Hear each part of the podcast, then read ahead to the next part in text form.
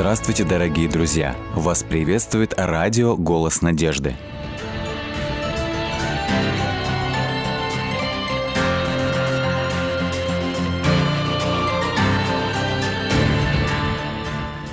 Здравствуйте, друзья! С вами программа «Вера. Человек. Судьба». И мы вновь сегодня встречаемся с очень интересным человеком. Сегодня у нас в гостях Валентина Шарикова, приехавшая к нам из Рязани. Здравствуйте, Валентина. Здравствуйте. Что ж, давайте ближе знакомиться. Итак, вы приехали из Рязани, это ваш родной город. Да, там родилась, выросла. Расскажите немного о своей семье, о вашем детстве. Что была за семья, в каких традициях вас вообще воспитывали, что прививали с самого детства? Хорошо. Родилась я вообще в 1987 году. Меня воспитывала мама одна.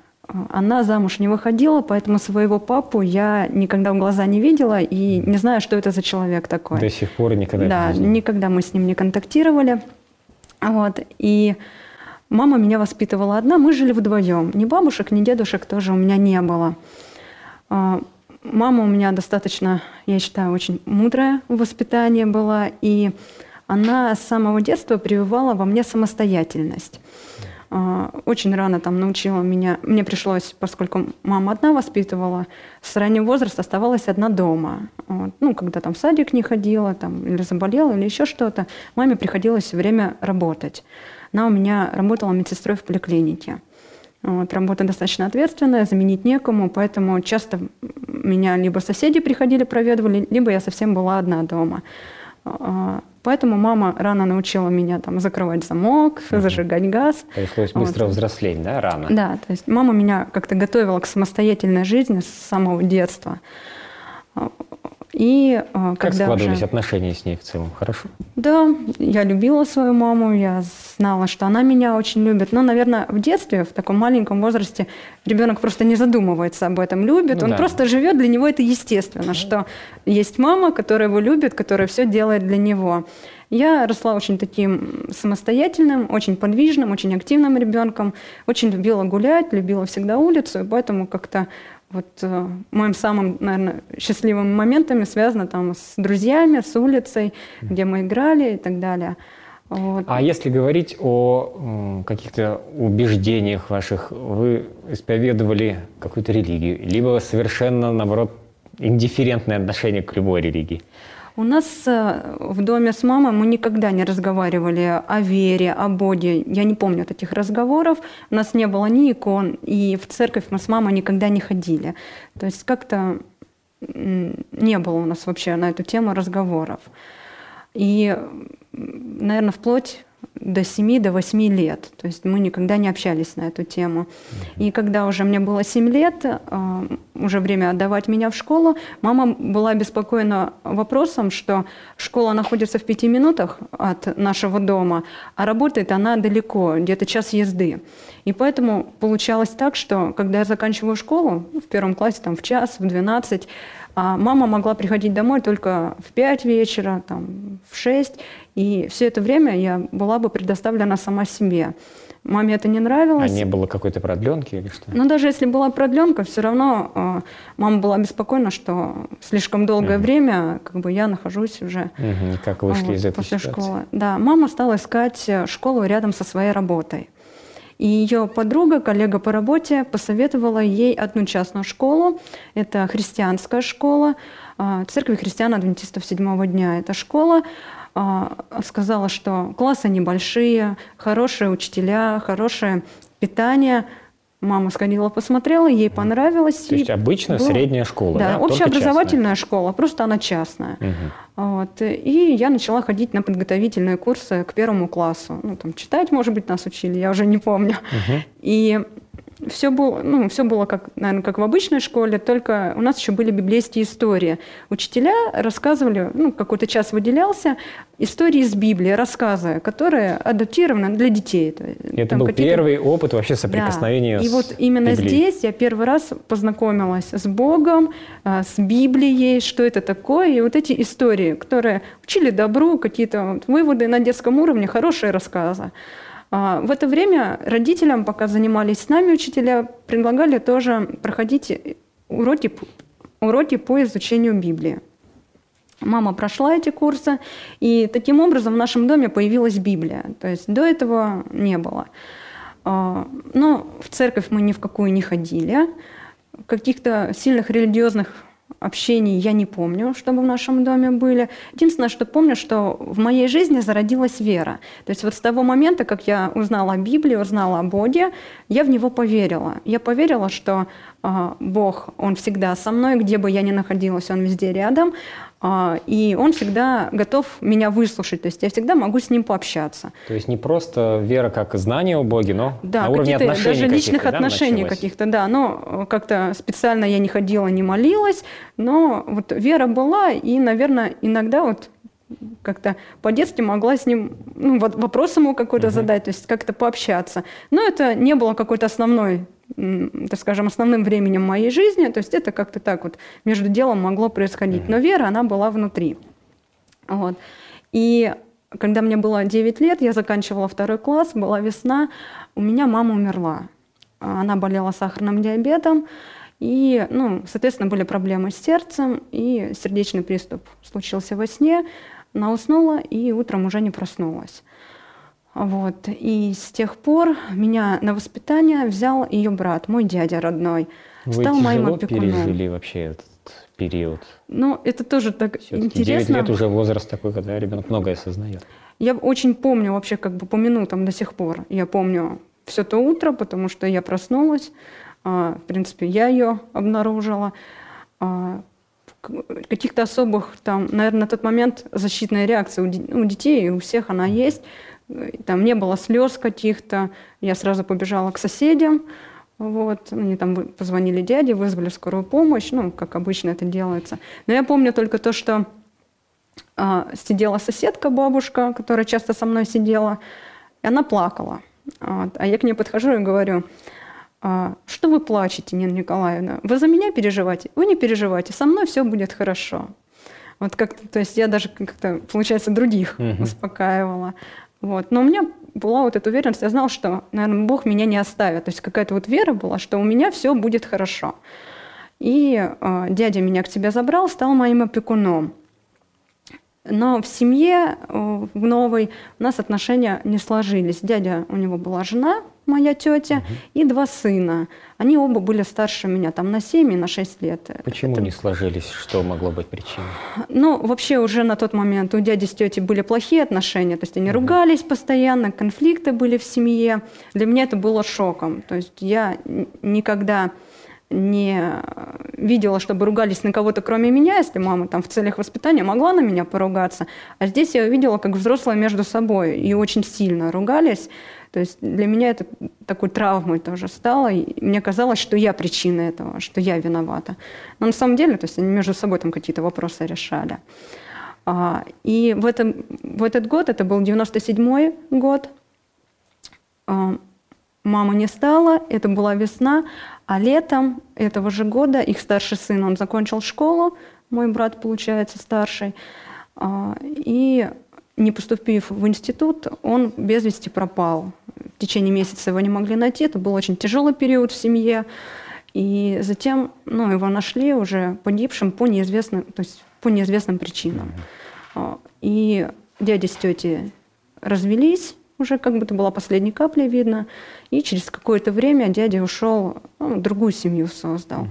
У меня был выбор, то есть он предлагал пойти с ним, познакомил меня с его новой женой, она была не против, но я тогда посчитала предательством, потому что я видела, что тете очень тяжело, и я решила остаться с ней, потому что ей так тяжело. И вы с двоюродным братом, получается? Я осталась с тетей со своей и двоюродным братом. Стала взрослеть, начался подростковый период, и в этот момент, вот это, наверное, был самый сложный вообще период.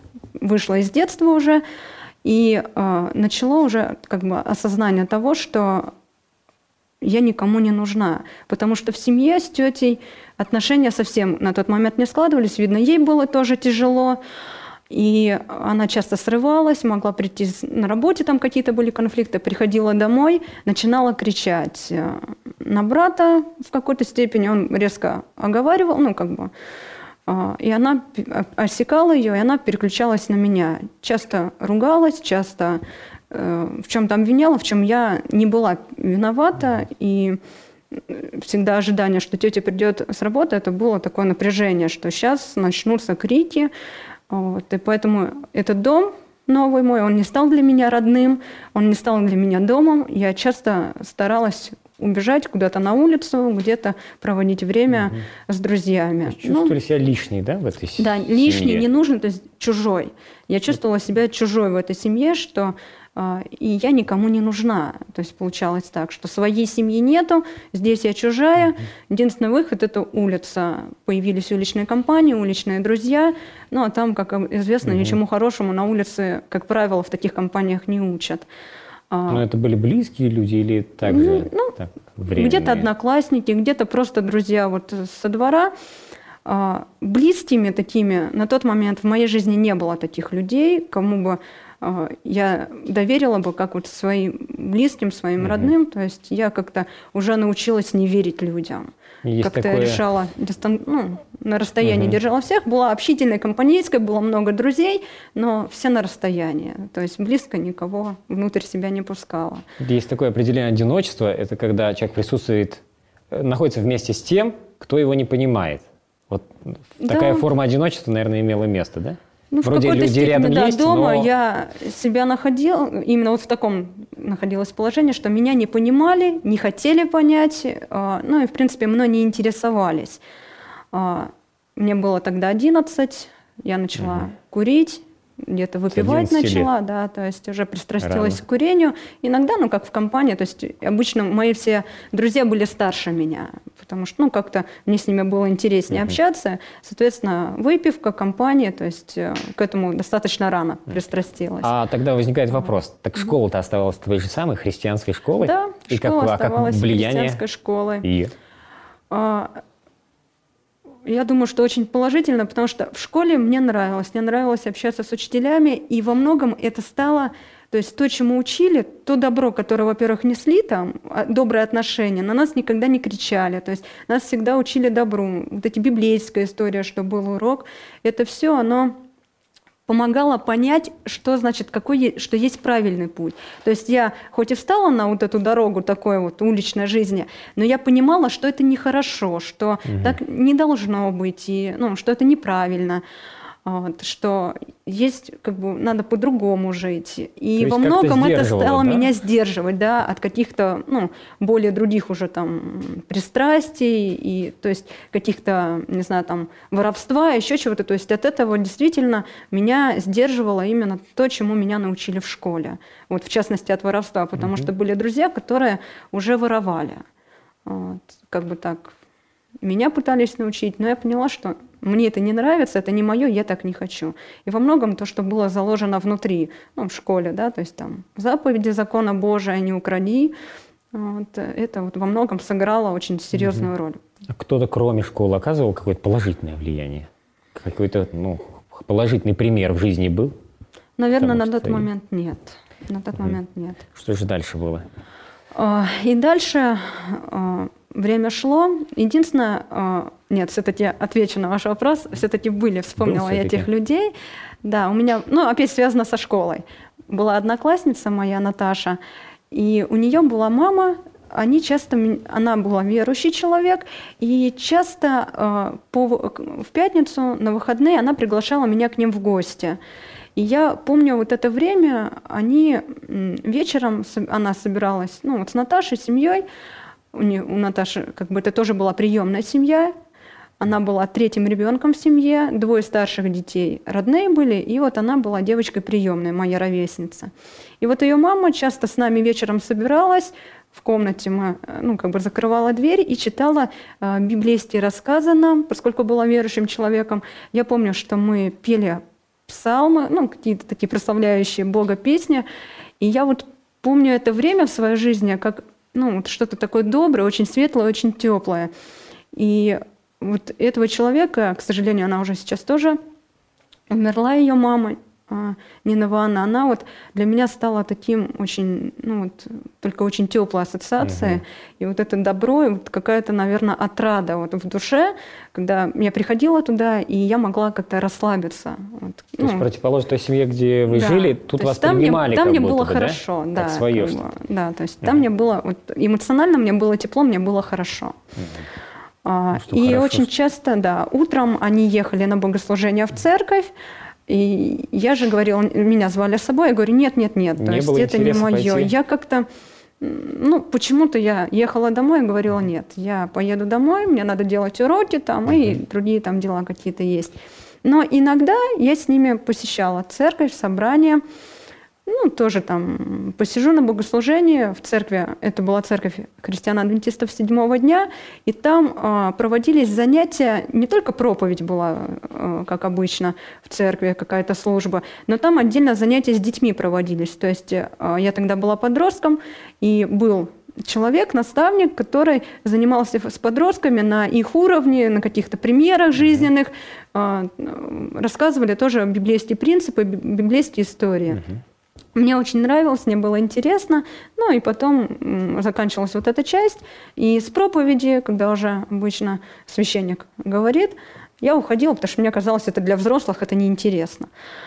И единственное, помню, что вот в церкви все люди были приветливые и всегда очень рады меня были видеть и приглашали на следующую, в следующий раз приходить.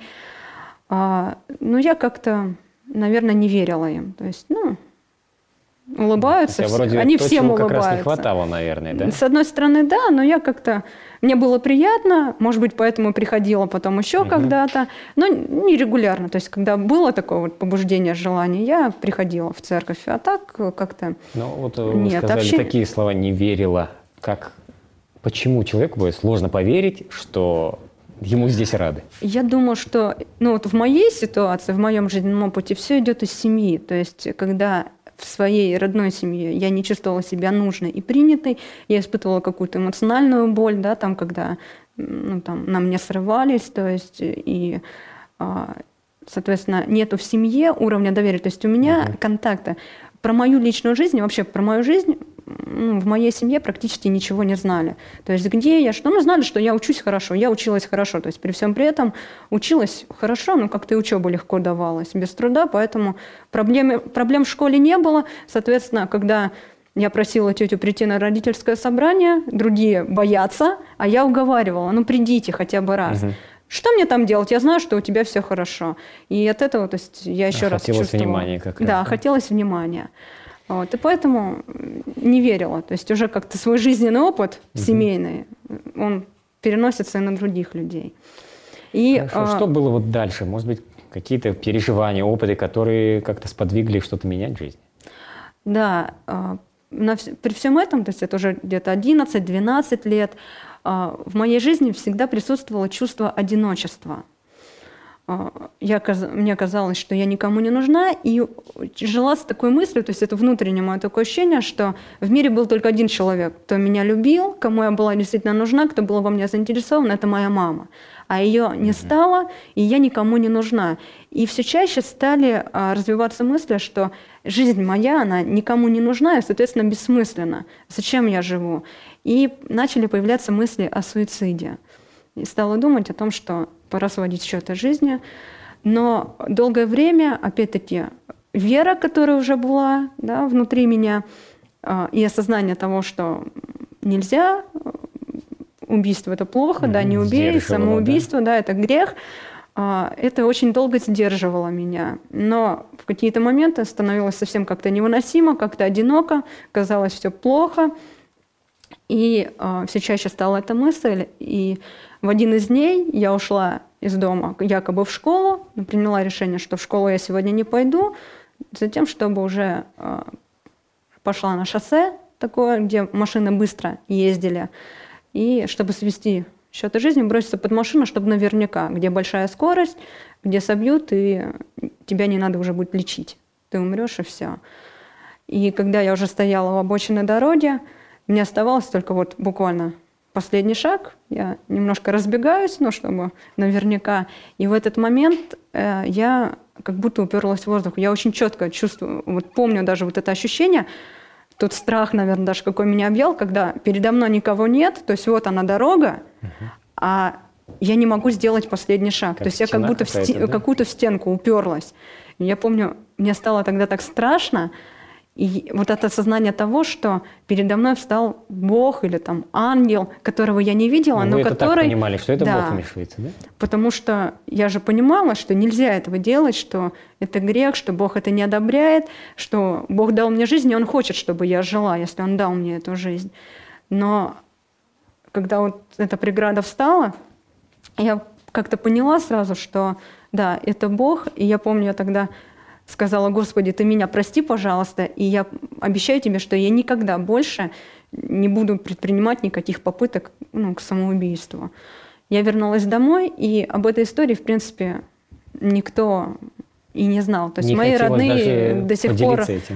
Нет, и мои родные до сих пор даже об этом не знают. Это уже, когда стала старше, кому-то, вот как свой жизненный опыт, я с кем-то делилась, кому-то рассказывала. А родные даже до сих пор не знают о том, что... такие переживания были в моей жизни. Вот такой был момент. Но поскольку свести счеты жизнью не получилось, чувство одиночества все равно оно было. И я помню еще такой яркий момент в жизни, который, наверное, стал переломным. Когда я сидела дома вечером, это была суббота, время около 6 часов, и... я сидела и опять думала о том, что я никому не нужна. Как-то накатила очередная волна такого какого-то отчаяния, безысходности. И я вспомнила, что вот в церкви, да, говорили, что они любят меня, и что я им нужна, что они всегда рады меня видеть. А вы какое-то время уже не ходили, что ли? Ну, да, как-то, наверное, какой-то период вот уже длительно не ходила. И я тогда подумала, интересно, а если я сейчас приду, вообще они вспомнят, как меня зовут. Испытание такое. Да, и думаю, вот и проверю, там, насколько они лицемеры они, да, или нет, или по-настоящему искренне заинтересованы во мне. А церковь, она была недалеко, буквально в 5 минутах ходьбы, где вот я с тетей жила. Я собралась, время было 6, это время, когда проходили подростковые занятия с подростками там. Я собралась и пошла. И я помню вот эти вот мысли: сейчас зайду, начнут со мной знакомиться снова, как с новым человеком, которого никогда не видели. Уверены были, что они вас забыли все, да, что ни имя моего не помнят. Ну, как-то да, то есть я думала, что забыли вообще. Начну знакомиться. И я открываю дверь помещения, где проходили занятия с подростками.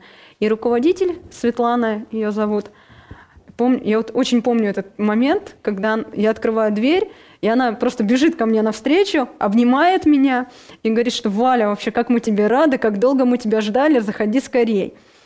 И я вот помню, у меня такой был, наверное, шок даже такой, и я не ожидала. То есть я не ожидала, что эти люди вообще помнят, как меня зовут. Мало того, что помнят, меня обняли, меня рады видеть искренне. Тогда я поверила, что это не поддельно, это искренне, что действительно меня рады видеть и меня ждали. Вы удивились больше, чем они сами, наверное. Да, конечно. Да? То есть для меня это было полностью как-то неестественно, что кто-то мне рад, кому-то я нужна вообще в этом мире, в этой жизни.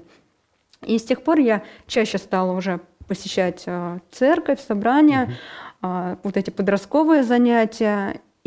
Но как-то свою жизнь все равно я вела. То есть я ходила в церковь, но при этом и курила. Ну, опять-таки, об этом никто не знал. То есть я не афишировала, да. Ну, все-таки, Валентина, вот в какой момент, что хотелось, чтобы мы успели упомянуть об этом, в какой момент произошло какое-то окончательное решение, что я поворачиваюсь лицом к Богу и больше никуда? Это было в школе. Одна из наших учителей мне и моей подруге Наташе предложила принять крещение в церкви, поскольку мы посещали собрание. Я помню, я тогда так рассмеялась и говорю: да ладно, да вы что, я же знала, что моя жизнь вроде не соответствует, неправильно. Вот я говорю: вы что, я и в церковь-то редко хожу. Нет, ни в коем случае, я не готова, там, я недостойна этого и так далее. Она говорит: ну вы подумайте, я вам даю неделю на размышления. А моя подруга Наташа, она хотела принять крещение. И через неделю она дает ответ и говорит, что мне мама разрешила, вот я бы хотела заключить, да, завет с Богом, да, через крещение. И я помню, что мне так в тот момент захотелось тоже принять крещение. Вот какое-то прям вот сильное такое, не знаю, желание появилось. Да, я тоже хочу. Я хочу принять крещение. Я хочу, чтобы Господь был в моей жизни, то есть стать верующим человеком уже полноценным.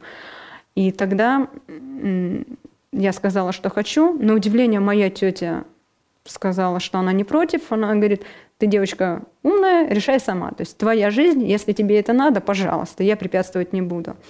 Но пастор церкви, который разговаривал с нами перед крещением, он нам тогда сказал, что еще рановато, подождите, подрастите немножко. Мне тогда было 13 лет. Но в результате в каком же возрасте это произошло? Но где-то через месяц нам разрешили принять крещение, и в 13 лет летом есть такие подростковые, лагерь подростковый проводится выездной в палатках.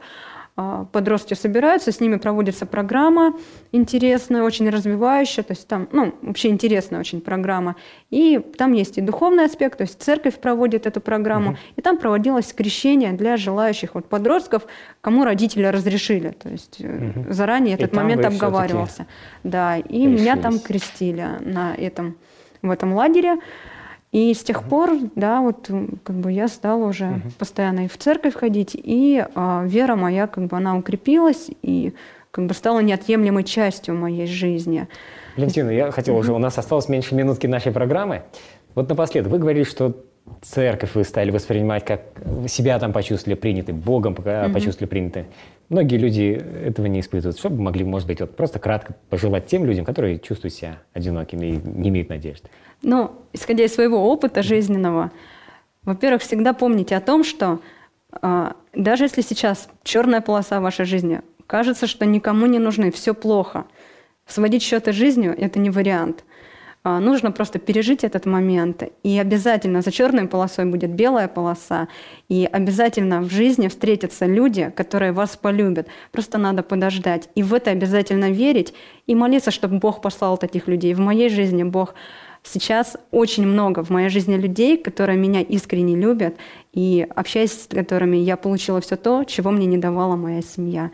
Так что надо в это верить. И еще, наверное, искать людей, которым вы нужны. Не просто сидеть дома, я не нужен никому, а найдите того, кого вы можете помочь. Мне это очень помогло в свое время избавиться от этого состояния. Спасибо большое. Спасибо. Спасибо и вам, друзья, что были с нами. В гостях у нас была Валентина Шарикова из Рязани. До новых встреч.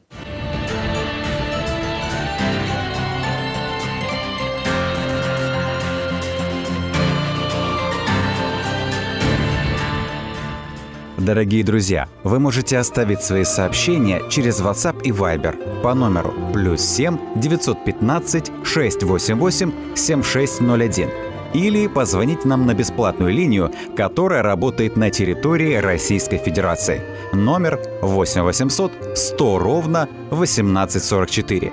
8 800 100 ровно 1844.